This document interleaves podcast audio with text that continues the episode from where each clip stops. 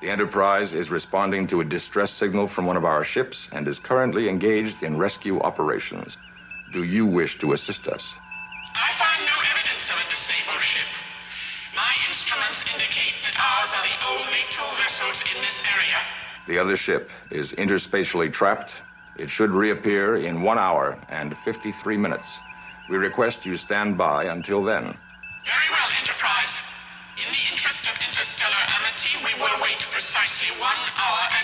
53 minutes. But be correct. We do not tolerate deceit.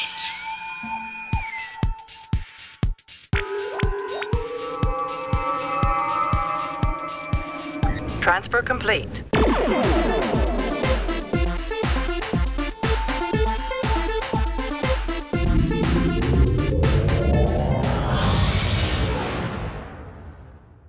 Hello and welcome to Subspace Transmissions, the podcast where two Trek fans step into the arena and tackle the best, worst, weirdest, wildest, and everything in between that Star Trek has to offer. I'm Cam Smith, and joining me in deep space, This is Tyler Orton, looking forward to a future in which medicinal problems are solved with alcohol. that is every episode of the original series almost. and uh, this week we are here to talk about an original series episode, one of the all time classics, The Tholian Web from season three. And we're going to look at how the Tholian Web informs the future of Trek, or I, I guess kind of the present as to where we are at this particular moment.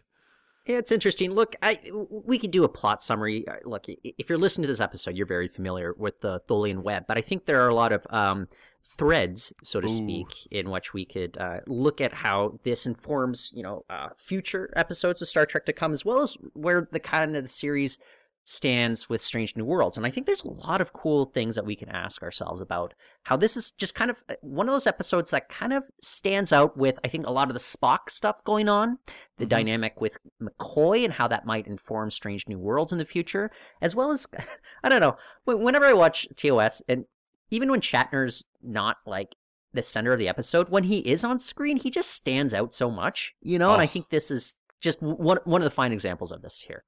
The shot of him floating in space on the view screen, I'm like, I hope Shatner got paid well for that because that is an image I'll never forget. I, I have no doubts. Um, it actually it got me thinking again. Remember at that convention? Um, it would have been summer 2022 in Vegas, and had somebody ask Shatner if he took one of Nimoy's lines in a specific episode because it seemed as Oh. if it would have been more of a Spock line. The Shatner just looks at the guys like. I, I mean, this is 50 years ago. I, I don't think I would have done that. Like, I don't know. And then I remember people on the Facebook groups were like, he, of course, would have remembered doing that. I'm just like, like you're asking a 90 year old man to think about something that he did in the 1960s you know just like uh, okay people okay people sure Well, it's like I, I did an interview fairly recently with Barbara Feldon for um, Spy Hards, and it's like I talked to her kind of about this. Like at the time when you're going through these experiences, you have your personal life. We know Shatner was going through a divorce through part of uh, the original series. Like, do you have like vivid memories of the show versus what's going on in your personal life? And she was like, no. Like you remember like kind of key moments or something, but it's work. You're focused more on your personal life, and I suspect that's the case with Shatner as well. I- i- if somebody asked me a specific thing i said at work like seven years ago during one particular week I, i'd be like i don't i don't know it's po- eh, you know let's talk about the podcast here cam um Yeah. wh- which we record it, which Yeah. means we get to listen to ourselves over and over again. Of course, um, I wouldn't remember something I said on the podcast specifically, you know, from like seven years ago. So I, ease up on Shatner a little. Uh, uh, he, I, I, I don't know the man as a person, uh, but he is a great leading man in terms of kind of that television presence and, and movie star presence in the uh, the Star Trek films as well. Definitely. And also, we, uh, you know, on our master list are always giving pitches for possible topics, and sometimes we have to actually Google to see if we've done them before. So, yes, stop, you know, picking on Shatner. At least in that regard, the man probably doesn't remember a line from 50 years ago. I will give credit to you. This is more inside uh, kind of knowledge of how subspace works, Cam. Uh, that that the listeners might be curious about. I don't know, but like, uh, like the, in terms of that master list, I'll go through it. I'll be like, Cam, have we done this before? You're much better at remembering um, than I am, and so I'll give props to you for that. Probably because I make the artwork. So that kind of maybe hammers it into my head a bit. Well, you might make the artwork. I make the show. what it Mm. Fair enough. Yeah. Fair enough. Just as Shatner makes the show, you make the show that is subspace. Um, look, let's dive into the Tholian web and maybe the uh, the threads we could pick up on here. Oh, look, a couple years ago, we were looking at you know other classic episodes that we could do hmm in terms of Star Trek, uh, the original series, uh, those kind of look backs. And, and one that we picked was Galileo 7. And there was a very interesting one, one that we definitely wanted to dive into because that's where we see a lot of learning on the part of Spock in terms of how to lead and how to take command. Um, jump forward a couple seasons, and here in the Tholian Web, this is a guy, he might have his detractor in McCoy, and I think this is a great McCoy and Spock episode. Uh, Yeah. one of the top out there. He might have a detractor in McCoy, but this is certainly a character who has grown a lot since Galileo 7 in terms of how to take command of a situation. Like, Spock absolutely kills it throughout, you know? Like, I, I remember there's that one moment, um, I think it was just before they're going to run the Captain Kirk death tape. And it was, you know, uh, McCoy saying to Spock, like, okay, if you get us out of the situation, I, they'll pin a medal on you and you'll be able to be in command of this ship. Spock says, Doctor, I am in command of the Enterprise. it was just like, it was so badass, you know, but it's so great, such great, like, dynamic going back and forth because, you know, uh, McCoy's immediate reply is like, I would like to rectify this situation, you know, and it's just Mm. like, oof, you know, it's just like, like, it, this is what drama is. It, it's kind of like internal conflict in which you have um, two characters, two of whom that y- you can be rooting for, but they have different goals in mind. And I think this is what drama is supposed to be. And this is why, like, Tholian Web, I think, is just so informative of kind of the dynamic between those characters. But I think it's going to be interesting as maybe uh, further into this episode of Subspace, we, we, we can talk a little bit about what it might do to inform, you know, the future of these characters in Strange New Worlds as well. Definitely. And I think what I find so interesting about this episode is every time I go to rewatch it, I kind of forget how small a part the Tholians are of the entire story.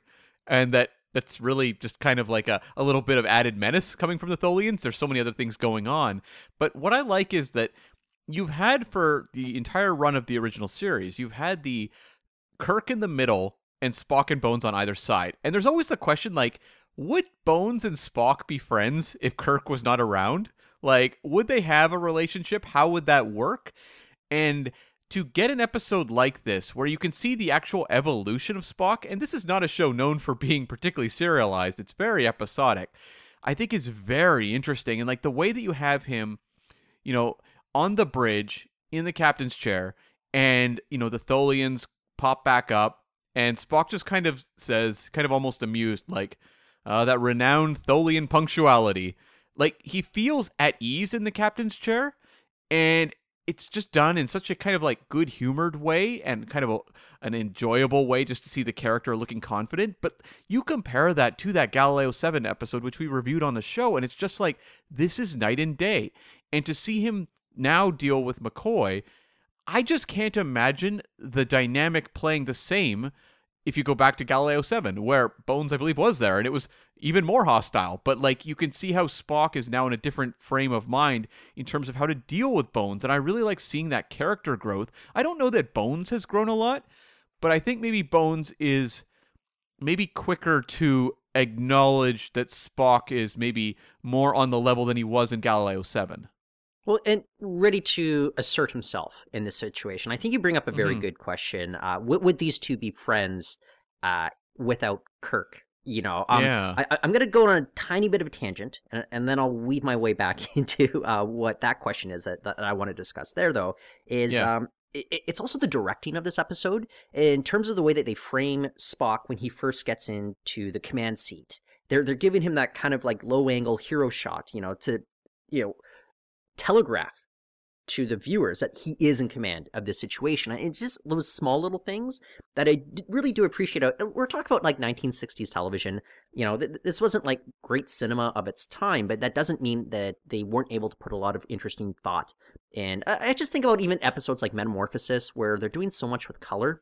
yeah. You know, it- it doesn't seem like so obvious that you could, you know, do amazing directing in this era. And they even fired the director off this one as well, too. Oh, I, I So had a- no idea. yeah. So they're like two directors for this? Yeah, yeah. The, the one of the directors they had actually was running behind schedule, so they replaced him.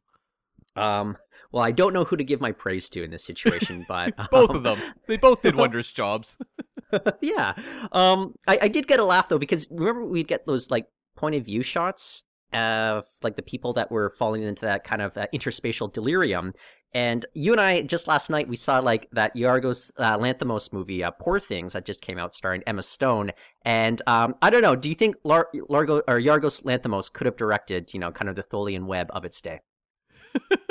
it would have been much longer and uh, much weirder. it, it would be a movie. If, look, if they wanted to do a Yorgos Lanthimos Star Trek movie, I'd watch that. You know, it'd be Oh, something yeah. interesting. Yeah. Oh, you would be unforgettable. And fans would be, at least a section of fans would be so angry about it that it would fuel decades of discussion and rage. It would also mean like I think uh, Spock would be buck naked through about like eight, uh, a- good you know what twenty percent of this movie. I think you may have won back some people with that Okay, one. okay, okay. there you go. Um, so Cameron, going back to that question you you posed there, you know, would these two would would Spock and McCoy be friends without Kirk around? Um, the answer, you know, like no. But maybe like I, I want to kind of workshop that a little bit though, because we're watching Strange New Worlds. I'd be shocked if you know we, we get to like the, the end of its run and we don't have the introduction of McCoy at some point. You know, there's going to be some interesting overlap with M'Benga. I, I don't exactly know. I still don't exactly know why M'Benga agrees to like demote himself um at some point in the run of the series. But um in this situation, like I, I um Ethan Peck's hitting it out of the ballpark with his performance. Um, I think you and I came around on Paul Wesley's performance of uh in Star Trek, you know, like I, I think the problem he has going for him, he's playing a character named Jim Kirk. Yeah. Whereas I think if it was a character named like Jacob Jablonski, uh, we'd be like, oh, that's kind of a groovy new character, you know. But we're liking the Paul Wesley performance more and more.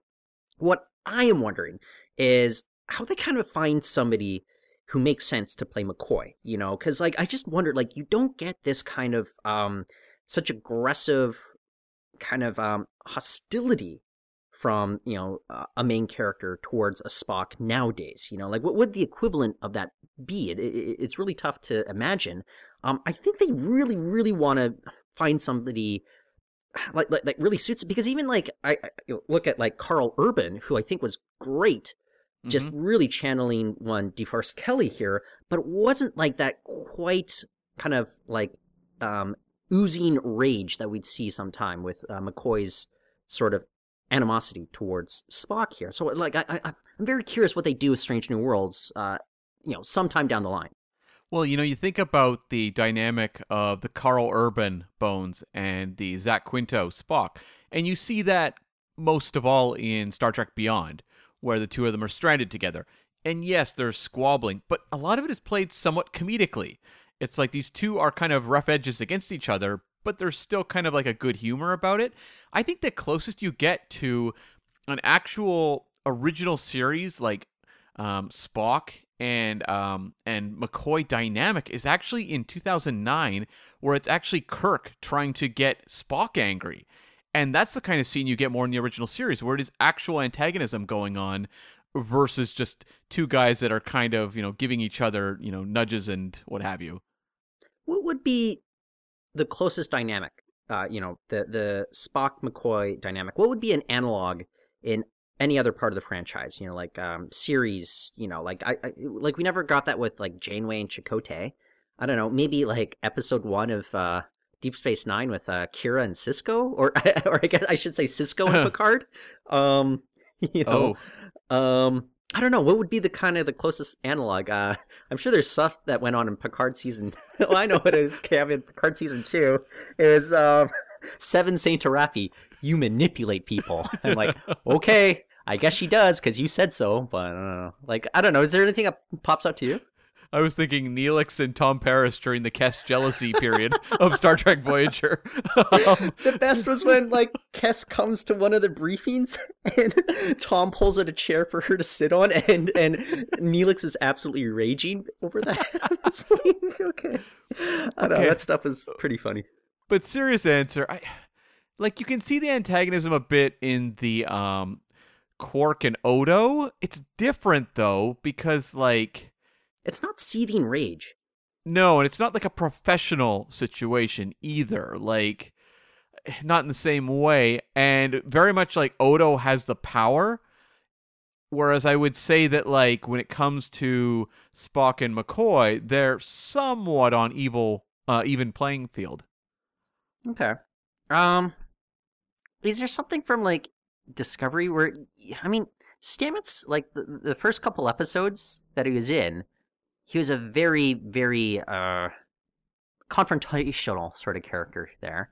Um, Yeah. they were trying to play that up in season four when somebody was commenting on his dynamic with Jet Reno, and it was, but it, it seemed more playful. It was like, yeah, we all just fight like this, oh, ha, ha, ha, ha. and then I was just like, this is the lamest sort of like um kind of confrontation you could have, you know, where everybody just like they, they might make like kind of sarcastic comments. But it's not exactly what I think they're going for when it comes to uh, like actual real conflict between the characters. It's like I do science this way, you do engineering that way. Oh ho ho. Well, maybe the best way to try to figure out if there's something similar is to look at other uh, outsider characters. So I'm thinking of like the Vulcans right away. I don't think there's really a comparison with Tuvok, but with uh, T'Pol, maybe no. it's- Like there's the romantic sparks with Trip, but there is like kind of an antagonism between the two of them through a good chunk of early Enterprise, at least. Okay. Like especially I'm thinking about like they wouldn't like even want her at like dinner, you know? It was just kind of like Yeah. it's like really? Okay. In all fairness, she thought humans smell, you know, bad. Yeah. So, um although it seemed if I recall correctly, didn't like Neelix also kind of agree? Or sorry, not Neelix, but Phlox. Didn't he kind of like nod his head when um, she remarked made that remark? Uh, I think that is correct. Yes. Yeah, okay. I guess we just do smell, and since then, aliens have been able to uh, kind of downplay it. Although there was this episode of Deep Space Nine in which they were commenting on Worf's fragrance, and I think Hmm. they kind of they finally kind of decided he he smells like an English garden or something. you know, earthy. Okay, I nailed it. I think I I think I know what the comparison is. Pulaski and Data. Okay. Yes. Yes. Yes. Yes. Um. Uh. I don't know. Okay. Yeah. Yeah. I, I think you're on the ball. I don't know what the writers were thinking in terms of like, hey, let's bring a new recurring character in and just make her uh, um take aim at a beloved character and just be like really, really mean spirited towards him. Like, I that, that doesn't quite work, you know, in the same way that the McCoy and the Spock dynamic does, you know. Well, you mentioned that line earlier where Spock says, "I am in charge of the Enterprise." Data would never say that.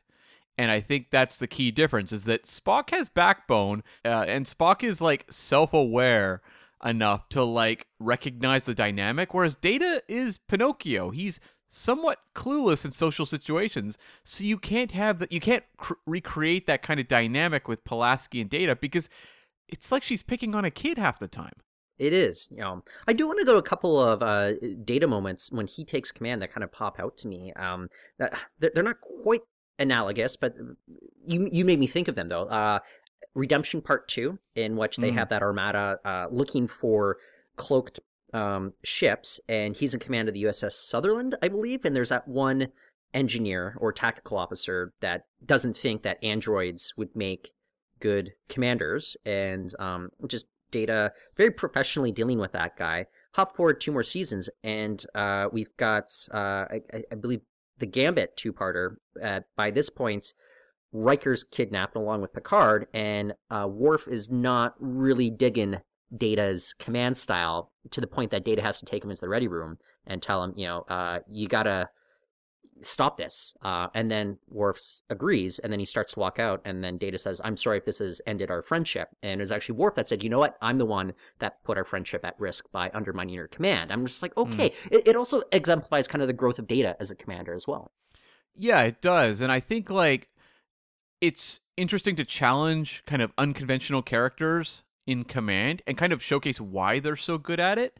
Um, and I think that's something that this episode does as well. And I think one of my favorite elements of it is when you have, you know, uh, Spock and McCoy really going at each other, and then they play that tape, and we see that, you know, Kirk is very self aware. He obviously knew that if he died, that these two are going to go at it. And the way he talks about how, you know, Spock is capable of intuitive insight and that McCoy, like, he has human you know the human ability to be flawed, but also to you know figure things out with insight in a way that uh, that would equal what McCoy could do, and that's when you kind of get the two of them, you know, kind of lowering the pressure. But I, what I love the most about that is at the end when Kirk comes back and says, you know, did you watch the tape? And both of them just completely play dumb and are like, oh, we didn't have time. And I feel like that may be maybe the greatest bonding moment between those two characters in the entire run of the series. Like the fact that their best friend comes back on the ship and there is now something like a secret between just the two of them that they aren't willing to share with Kirk. he said, "No problems between you guys." And then I think I think it was Spock that said, uh, "Nothing worth reporting." And I was like, "Okay, okay." um, but that death tape was, you know, it was, you know, Kirk saying like, "I trust both of you. You guys need to trust in each other. Trust me when I say I trust in you." And I think like that, that's yet another good Kirk moment in what she. It's an episode he's not featured that heavily here. Um, Cam, there could be other death tapes from other captains. I'm not that interested in what like a Picard death tape is going to say. You know, hey Riker, Crusher, please get along with each other. Like I, I like that's not the death tape. I necessarily would be very interested about seeing. Like, what would be kind of a Captain Death tape that you think would actually be you know, rather interesting for this franchise? Well, I think we're going to get possibly a Burnham death tape that runs about 17 minutes long and is just inspirational speeches. Uh, Followed by crying. a lot of crying. Uh, no, I'm trying. Okay, so like, I mean, it would have been interesting to have like a, a, a Sisko voice from beyond, from the white light to the team of DS9. I think that one would interest me more just as a fan of that show and wanting to know where that character went. But like the other ones, like I kind of feel like if something happens to Janeway, she's just like, Chakotay, you got this. Um, and Archer? No, no. She says, you know what? I'm giving command to the ECH. you, you can have the ship now. And Archer would be interesting, but I also feel like it would just be speaking directly to T'Pol and about their relationship and how it's evolved to a place of trust. I don't know that there's anything that would surprise me there. I think the Sisko one is the only one that could surprise me. What about a season one Archer death tape in what she's probably addressing T'Pol and Trip and saying, look, you guys need to kind of figure things out at this point. You know, not necessarily season four Archer, but I think season one Archer, he's probably still trying to navigate whatever conflict would exist between those two. And uh, let's be honest, he still has conflict with T'Pol at this point. I feel like season one, the Archer death tape is just head back to Earth. The mission is over. yeah. Done. Um, these gazelles can no longer spring through the savannah anymore. Um, it's not going to be a long time getting from there to here. no. Uh, who else uh, would have like a fun death tape? Uh, well, fun death tape. I don't know. Uh, maybe not the best way to phrase it. Like, I, I think you make a very good point about Janeway. Um, what? Okay, Pike? so what would the? Yeah, well, that's what I'm kind of wondering now. Like his death tape. Obviously, he's still addressing Spock in this situation. It'd be Spock and Una. What would he have to say to the two of them? You know, in maybe a, a potentially tricky situation. I like. I, there's not a lot of Spock and Una sort of like conflict going on in, in Strange New Worlds right now. No, and that's the thing. I feel like whether it's Janeway or whether it's Pike, they have very, very, very strong number ones, and actually Picard as well, to just take over the ship that they would trust. Whereas when you look at like Spock, yes, he's obviously a very esteemed character in the world of Star Trek, but there is that friction between him and McCoy, and we've seen Spock have issues in command before. And you could say the same to a degree with Archer and T'Pol as well.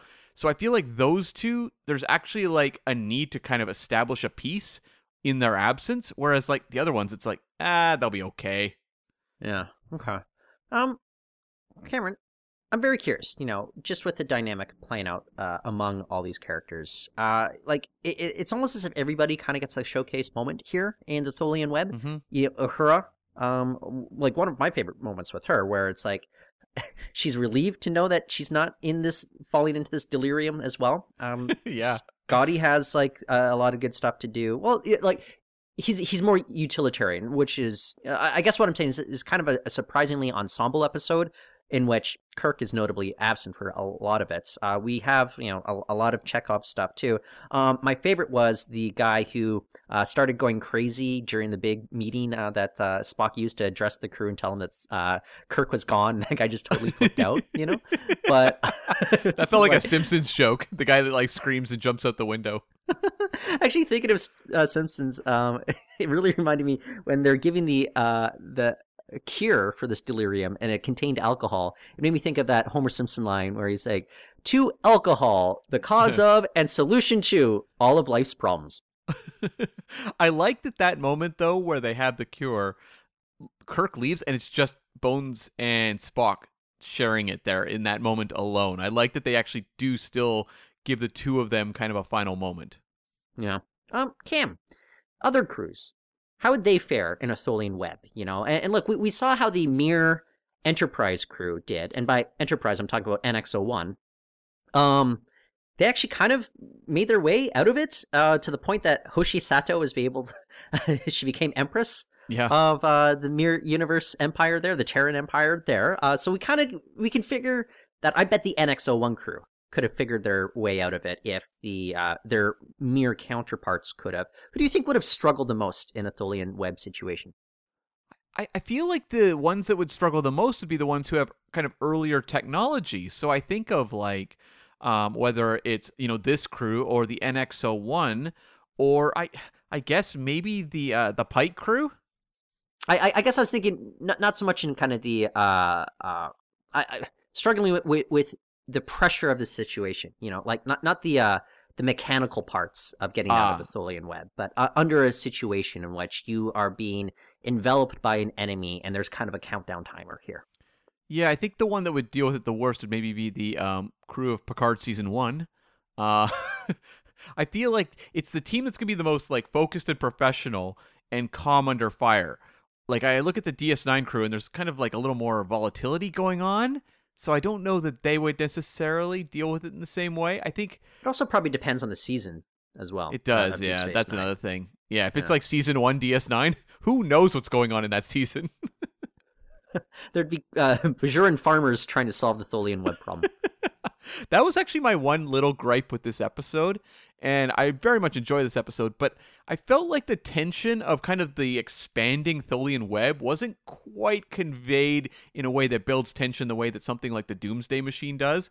Like mm-hmm. maybe even like a the web is 70% complete, 80% complete. Give us that kind of ticking clock versus just shots of a web. Yeah.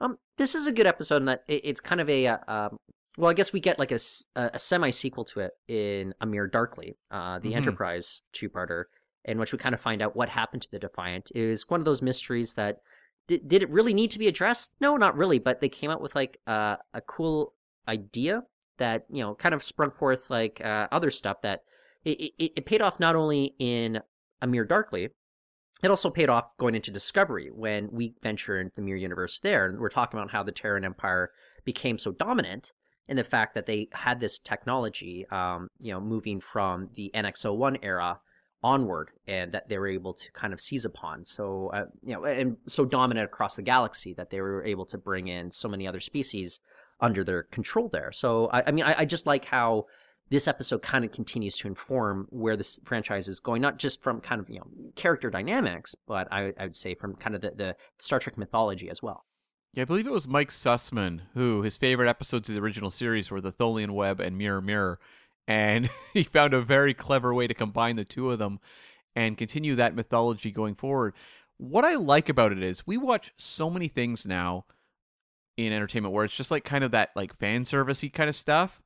Whereas it feels like an organic story direction to go within the Defiant stuff because that flickering ship in space, that green ship, it is left a mystery. You really don't know where it went. And the fact they were able to just kind of play that off in such a fun, engaging way in um, in a Mirror Darkly, it just feels natural. It doesn't feel like you're kind of bending over backwards to accommodate a tribute to a you know classic episode. Do you remember that I do have like a model of the Defiance? Uh, it was kind of that it's green and translucent, and it's a pretty large model. I like I won it at one of the Star Trek conventions like way back in the day. Oh, and um, it's different. How did you win it? Uh, I, I, I don't think it was from the trivia uh, contest that I won. Um, I think it was from one of the uh, like uh, you know, like back like they, they'd have like kind of a some sort of events where it wasn't just like the one Trek Mind where you give it a suggestion and you go get to pick a prize up from the stage, but it was it was something like notable. And it it may have even actually been in Seattle that I won it somehow. Oh, but okay. um, it wasn't the Trek Limbo contest, the famous one that's held every year. no, well, I cheat every year. I just hop over the limbo stick. Um, people try to kick me off. You do the wind dancer sort of routine where you just use your head to float under, Cam.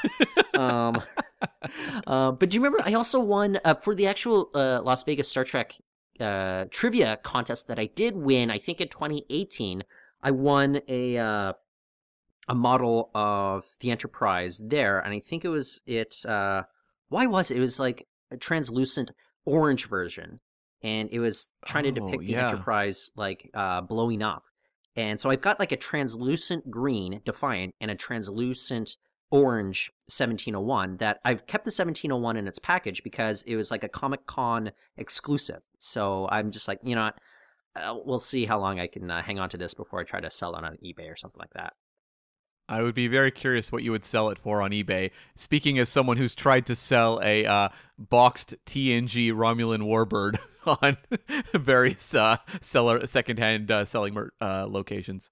well you know what those micro machines just aren't worth what you might think sir Uh, it wasn't Micro Machines; it was the Playmates one, and uh, ugh, not easy out there. well you really improved my joke by um crapping on my point there You're welcome. Um, You're welcome. So I do want to. Okay, here's one thing that popped up to me with regards to kind of the depiction of uh, kind of a, a sci-fi sort of depiction that we often see, but uh, the, the helmets used here. It's like instead of kind of Mhm. glass, they go with kind of this mosquito netting to a certain degree. Which I think it's actually good in that, like, one of the things you can always struggle uh, with if you're filming something like a sci-fi, uh, you know, film or TV show, and they've got the glass helmets, and you can tell that they're always struggling with the lighting. You know, Yeah. um, I was watching uh, Prometheus, the Ridley Scott's Alien se- uh, prequel, uh, a few days ago, and they have there's so much helmet wearing in that movie. There's a lot of helmet wearing in that movie, and you can tell that they're always. I don't want to say struggling, but that they're always trying to navigate the lighting and making sure that it's not, you know, um, kind of blocking people's faces. I don't understand why in, in this day and age where they'll use digital effects for everything, why not just like have kind of people's heads almost like al fresco and you know just just put like some sort of like digital sort of like fake glass in Mhm. post production, you know, which would would be like kind of relatively cheap to do, especially when you consider kind of the production costs you would save on filming. Because they uh, can you imagine the time wasted on set trying to navigate like kind of the lights and making sure it's not hitting people in the helmet in a way that's going to disrupt uh, the kind of the image you're trying to uh, uh, photograph there. If you just did it like post production, people are walking around with like their heads out in the open, maybe kind of like some sort of like back paneling that would obviously work, and then kind of you wouldn't have to actually depict like uh, glass helmets like in live action there. Does that make any sort of sense, or do I sound nuts right now? No, that does make sense. And also, like, this is a lower budget. So it's actually a very clever workaround that allows these actors just don these outfits and walk onto the set with fairly minimal demands from the crew. And another thing about it that really stood out to me is that, like, they look kind of funny and they look kind of unique. And I watch a lot of 50s sci fi and 60s sci fi. And a lot of the time they put them in almost just kind of like generic you know, astronaut suits basically. And there's a sameness to a lot of those visions of what people would wear in space. And there's something about these Star Trek ones that they feel very distinct and unique.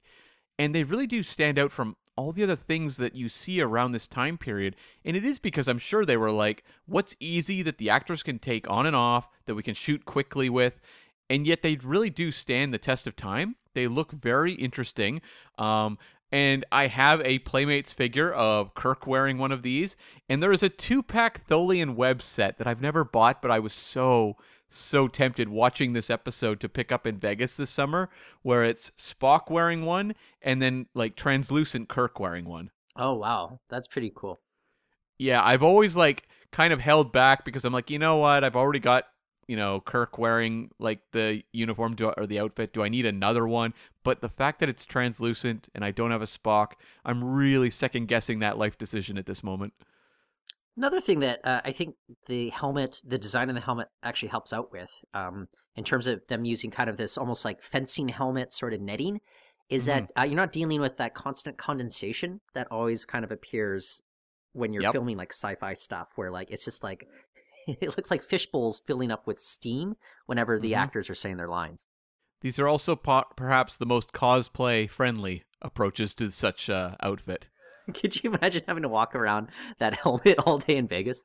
I can now. or like not this not this helmet but like like a kind of a side uh, the, the first contact um uh ev suit helmet though After working an eight-hour shift in a giant um, Pinocchio fox costume this year, yes, I can actually imagine wearing this through an entire day of a convention.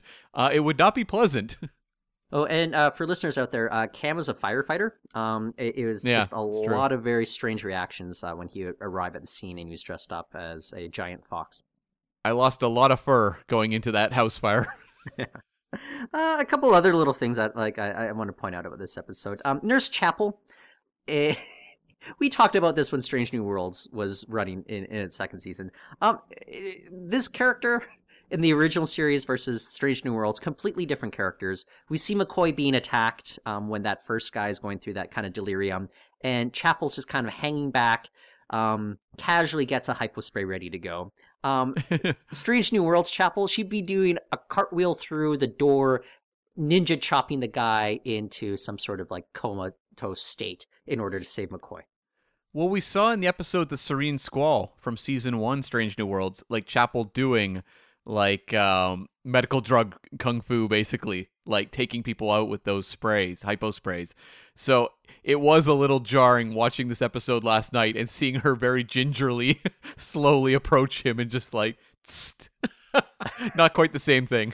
How do we like kind of like mind canon it in our heads, you know, i- i- in terms of like how Chapel ended up, you know, Eh, where, where she was in Strange New Worlds to where she gets in the original series. Like I, I, I genuinely like Strange New Worlds Chapel, but she is not the same character. That Korby relationship must really Oh. change her as a person. I, you know what? I am just gonna go with that. Korby. Korby did Yeah. something like th- th- he. Maybe it's not only androids he specializes in. Maybe he really messed her up in a way that we just could not comprehend at this point. And speaking about connectivity between Strange New Worlds and this episode, I was wondering to myself as I was watching it, you know, the journey of Spock we've seen from Galileo 7 to here. When I look at the Spock of Strange New Worlds, does it feel like he's almost progressed too far past where he would be for like the Galileo 7 story? Like I don't know that I can picture know. the Ethan Peck Spock behaving the way that Spock does in Galileo 7, especially going off the season 2 opener where we saw Spock in charge. Well, okay, so I, I always try to mind canon these sorts of things, you know, and like that that's what I wonder about now, you know, because we've seen Spock in the command seat, you know, in, in, season two of Strange New Worlds as well. He he seemed to acquit himself uh, well. The thing that I I think about is, um, you know, uh, Spock in the motion picture goes through Kolinahr, and he's a very different Spock than the one we get, you know, the movie era Spock versus the TV era Spock. I wonder if there's some other Vulcan ritual that he goes through towards the Mm. end of Strange New Worlds run that kind of makes us understand um, Spock in the original series a little better. like the um the um experience to purge all leadership qualities from him. yes, that classic Vulcan ritual. yeah. Oh, Cam. Okay, you know me. I've been going through this run of uh, Alien movies right now, and uh, I- Yeah. I, I, I alluded to it. Like I had just watched Prometheus the other day. Um, the last one I watched was Alien Covenant, in which um, James Franco dies within the first like thirty seconds of the movie, and Yeah. uh, he was supposed to be captain of the ship, and they give it to Billy Crudup, who is the most unqualified ship's captain, in like zero leadership qualities. Nobody Yeah. trusts in him. Everybody's undermining him, and he's very kind of like um kind of temper tantrum-y about like people not listening to. It, it's it's like uh he went through that same Vulcan ritual. I'm pretty sure. yeah, that that sounds about right. Uh, I had another actually question about Strange New Worlds and the dynamic here of Spock and Bones, where I am very interested. We have obviously had Kirk show up on Strange New Worlds. We've already established just a little bit of the dynamic with him and Spock on the show. Do you think we could see like McCoy join the show and spend time with the Ethan Peck Spock before Kirk joins, where we could actually see the two of them having a dynamic before Kirk kind of assumes the center stage role? Huh. Uh, that's not something I, I necessarily considered. Like in my head, I always pictured like, you know, it, it it's Kirk bringing. Like I'll answer your question, but in my head, Yeah. I always pictured Kirk bringing McCoy to the ship when he takes command versus McCoy showing up first. So, um, but let me consider your question. Um, I just I. What, is that why Pike decided to take that promotion and leave the ship? He just could not deal with the sniping that uh, they're delivering uh, back and forth. I mean, Like, I think it would be too much without Kirk being there as kind of a mediator. I know it's like to me, I'm in the same boat as you. Like I picture Kirk bringing um, Bones over, but I would be more interested in a way of seeing the story, like maybe an episode or something, about Spock having to spend time with Bones before you have that kind of Kirk bonding and the familiarity of the three of them working together. I think that could actually be a really interesting insight into both characters. Let's leave it for the series finale, and it's just them like fighting nonstop. Stranded on a planet somewhere, just yelling at each other. It's the Galileo uh, six. That's right. That's right. Or Yeah. it's maybe Galileo 2 if it's just the two of them. um. So, sir, uh, Tholians. So we got to see them in a Mirror Darkly. Um, we really haven't seen them since. Um, we need more Tholians moving forward, right? And, and I, I think the amount of Tholians we've gotten, it actually makes us want to see them more. I, I don't think they need to overdo the Tholians. I, I think we're we're- kind of venturing into territory in Strange New Worlds where, like, are we we're getting a little bit too much Gorn? Like, that's Yeah. my only concern. Um, I, I don't think they've overdone it just yet, but I, I'm worried they might. I, I, I wonder if we get like a Tholian. Well, actually, no. Okay, so here's the thing that's always kind of confusing. They didn't say explicitly this is the first time they've ever encountered Tholians, though, right? No. Here in this episode. No, no. Yeah, so I think you can introduce the Tholians, but it's like, but then what do you do with them without just kind of repeating some of the dynamics here? And and if that's the case, like why call them the Tholians when they some other alien that we've never met before could serve the same kind of antagonistic purpose? That's why I wonder if maybe the Tholians maybe belong. I don't put them in Discovery, where maybe I don't know, maybe they're in the Federation now or something like that. Yeah, I, to me, the Tholians work best as being somewhat mysterious. Like the visual is very cool, and obviously their ships and method of trapping foe is very interesting and iconic. But like, I think more of when you look at some of the other shows like DS9 or TNG, they'll have characters reference events that happen with Tholians. So we know they're part of the fabric of the universe, but we never feel like we fully know them as an alien species. And that's something I always thought was really cool. And I mean, even like um, you know, Moose Riker, Riker's father, I believe was the uh, only survivor of like a Tholian attack. And that's just like baked into the DNA of the character. We don't know the specifics, but it kind of establishes the Tholians as someone who can be threatening, but we also know that they're capable of being, you know, cordial to work with. I believe Cassidy Yates was like delivering to them or something yeah. along those lines. Yeah. That's right. So it's like the idea is like they aren't like just the pure, you know, antagonistic alien. They maybe are prickly, maybe they have a method of approaching, you know, other ships that is not the same as the way that Starfleet would conduct themselves, but I like that we don't quite know fully what it is and I don't want to see it explained. I like that they are kind of like in a way they're almost like sometimes like uh early Klingons were where you didn't quite know and they weren't necessarily portrayed all the time as, you know, quote unquote evil. hmm I, I one of the lost opportunities I, I think might have been kind of including more of a menagerie of different antagonistic TOS characters in the Dominion War. Mm. You know, we end up getting the Breen eventually joining that alliance. Um, I- I never got the sense that the Breen, you know, controlled like uh anything more than a little sliver of the Alpha Quadrant. You know, um, Yeah. they had some like uh pretty badass technology, I suppose, but it, it would have been kind of cool if they said, you know what, the Orion Syndicate, they're on the Dominion side. The uh the Tholian Assembly is on the Dominion side. The the Gorn Hegemony, they've now joined the Dominion as well. We didn't necessarily have to see them portrayed on screen or anything, but I think it would have given kind of the Dominion War even more of that kind of tension. You know, it's not it's the Klingons and Romulans and Fed- Federation all against you know the Gorn, the Orions, the the Tholian, the uh, the the Dominion. Like that would have been pretty cool. It would be interesting just to see like even like yeah, future show, and those are set many years after um the original series to have like the Tholians as allies just acknowledged, and that would just be interesting unto itself because you go like, wow, like it's interesting how you'd have them set up as somewhat antagonistic in the Tholian Web episode, and years later they are you know allies or maybe uneasy allies but willing to work with the Federation. I would always like to kind of have a better sense as to the evolution of the species after this you know early contact. It seems in this episode. And I was just thinking to myself while you were, you know, talking about DS9 there, I wonder if we could see like a Tholian presence on Prodigy. Um, I think that would actually work really well because as cool as they look on the original series and on Enterprise, I think like animation would work really well for the Tholians. It'd probably serve them better as well. Like I, I think there's kind of a uh, the concern they'd look a little cheesy. Yeah. You know, being depicted in live action. You know, whereas if you see them in animation, I know what you're saying with Prodigy, um, which is far and away uh, the most cinematic um, and impressive looking like Star Trek series, and, and people who haven't watched Prodigy are like, "What the kids show? Really?" Um, yes, like it, it looks absolutely exquisite in terms of how they depict uh, outer space, um, just the gravitas they give to it. Um, I would love to see Pro- Prodigy depict the Tholians at some point. And I mean, I'm sure that lower decks will work in Tholians at some point, but like to me, there's something about I think the kind of the grandeur and sort of the um the attempt to kind of evolve the concept that Prodigy would deliver a little more so than Lower Decks would. Yeah. So it's interesting. You know, you take an episode from like 50 plus years ago and it's still kind of informing, you know, not not intentionally, but like kind of how Star Trek works in terms of like interpersonal dynamics, uh, the mythology.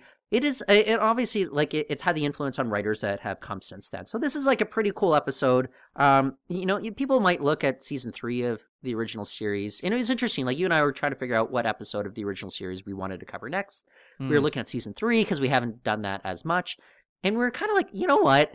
There, there's some pretty good like more solid episodes than you might expect from season three. And I think this is just one more example of this. And the thing is, they weren't busting the budget on this. You know, they, they had to have another ship. Well, it was just kind of a mirror of the Enterprise there, you know, and it's them, as you say, Cam, like um, being practical about the way they kind of save money in these sorts of situations and lends itself to better drama, I think. Yeah, no, I mean it's in many ways just a bottle episode, but it's done incredibly well and it feels cinematic and it feels big. And that's something the original series was always very good at. And I, am kind of in awe when I watch an episode like this because there's just so much like ingenuity. I think of like even when you're having the characters have their freakouts and suddenly the camera will do kind of like the fisheye lens or kind of like the drunk cam kind of look just to kind of communicate what is happening. And that's one thing you know you and I had talked about like wanting more visual imagination on Star Trek when we were getting like the launch of Discovery and stuff like that. They have definitely gone heavier with like effects and stuff, but I sometimes wonder if they've tackled kind of the level of ingenuity and creativity that like a show like this does. I well, it's definitely easy to kind of like say like, oh yeah, we'll throw like a bigger budget at it, and yeah, I, I would rather them. Uh, I would love to see a Star Trek show like a new one in which almost every episode has to be a bottle episode because they're trying to save on money, which means that mm-hmm. they're going to have to focus on the character dynamics much more so than the uh, the ships going pew pew pew. Yeah, oh for sure. And Tyler, I had one final trivia note that I'd found on this episode that I'd totally forgotten, which is that um, you know, we were talking about how the various crews would react to the Tholians. And I had forgotten that Pike was staging a Tholian attack in that short trek Ask Not to put that cadet through personal hell. Oh, that's okay. So we do know that uh, that that uh, the the strange new worlds leaving the door open for more Tholian encounters there. Um, that was a really weird short trek, and there have been a lot of really weird weird short treks. That is true. Pike was inspired by the Tholians, so there you go. Okay, so on that note, our assignment is complete. If you enjoyed listening to this podcast, we want to hear from you. Jump on over to the Facebook page at facebook.com slash subspacepod. Tyler, what are we doing next week? It's our final episode of 2023. We are going to be doing our best of, which is not just us, you know, going to like old clips, which we will include, but it's us kind of summarizing the year that was in Star Trek, our own experiences, uh, what we hope, you know, coming up uh, next year as well, uh, what next year might look like too. Um, Cam, uh, this is always like one of my favorite episodes to record every year. Uh, there are inevitably bloopers, which I always like it when you and I look like um, it's, uh, total morons. Which I, uh, we actually make it pretty easy on our listeners to listen to that every day. So um, they yeah. assume that uh, the episodes are all bloopers. it's just an assembly, a Tholian assembly of bloopers. That's right. That's right. Okay, you can of course also find us on X or Twitter, whatever you want to call it. X. Sure. I'm at Cam V as in Vanishing Defiant Smith. Uh, you can find me at Reporton. That's R E P O R T O N. N is in Negroni. That's the kind of medicinal cure I'd like to have later on tonight. okay, so until next time, the arena is closed. The Archer death tape is just head back to Earth. The mission is over. yeah. Done. Um, these gazelles can no longer spring through the savannah anymore. Um, it's not going to be a long time getting from there to here. no.